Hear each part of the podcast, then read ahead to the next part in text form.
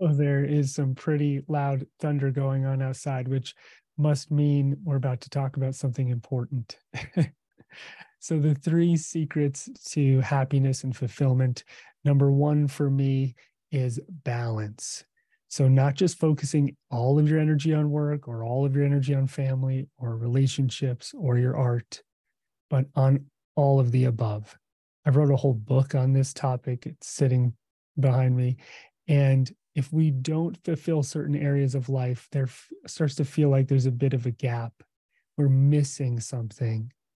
And I found when I'm on my path, I'm working, I'm playing, I have healthy relationships, I'm exercising and eating well, just enough of each piece, that's when I feel the best. So I think balance is essential when we look at nature when we look at the ecological landscape of the world, we see balance. And humans, we tend to be really bad at balance.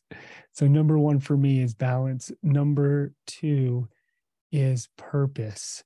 So, if you don't have purpose in your life, you don't have a clear direction or a sense of um, accomplishing something, fulfilling something, then that's when we start to feel an emptiness inside. Now, some folks, they chase the external pleasures or validation for a long time, and maybe they get them and then realize there's still an emptiness. And so there's a lot of different levels of purpose. I do a whole course on the seven levels of purpose. So I'm not saying there's just one thing you have to focus your whole life on. That would not be balanced. But if you're not asking yourself, what is my purpose today, this week, this month, this year, and this lifetime? And am I truly fulfilling it? Do I feel like I'm on my path or do I feel like I'm off my path? You're not asking those questions. Uh, then either you're so on your path you don't have time to ask, or you haven't thought about it enough yet. You know, it might need some contemplation and attention.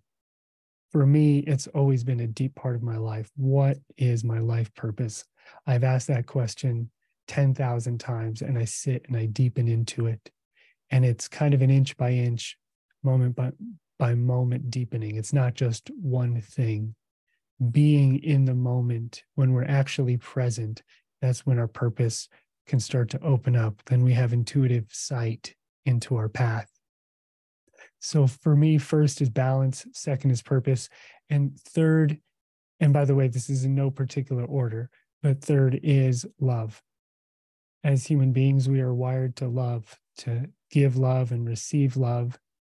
And almost every class I've ever taught where I ask this question, um, and we could do it together right now, but if you're on a plane and it's about to go down and you just have a few seconds to have your last thoughts and think about your last things, who or what are you going to think about? And almost everyone always says the people closest to me in my life that I love. No one's ever like, my bank account could have been bigger. I could have made more YouTube content. Nobody ever says that. It's always their deep connections to other beings, animals, and or people, nature. It's connection and love. So if you're not fulfilled in your capacity to give and receive love, if you're not feeling like you're on your path and that you really have purpose.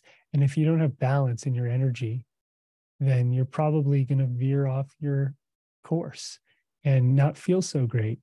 So many people want this one answer what's going to make me happy? What's going to make me enlightened? What's going to give me my purpose? But it might be more of like a recipe of a really good meal. It's a bunch of things put together, all given the time and attention that they need, not just one thing that you're going to figure out in your head.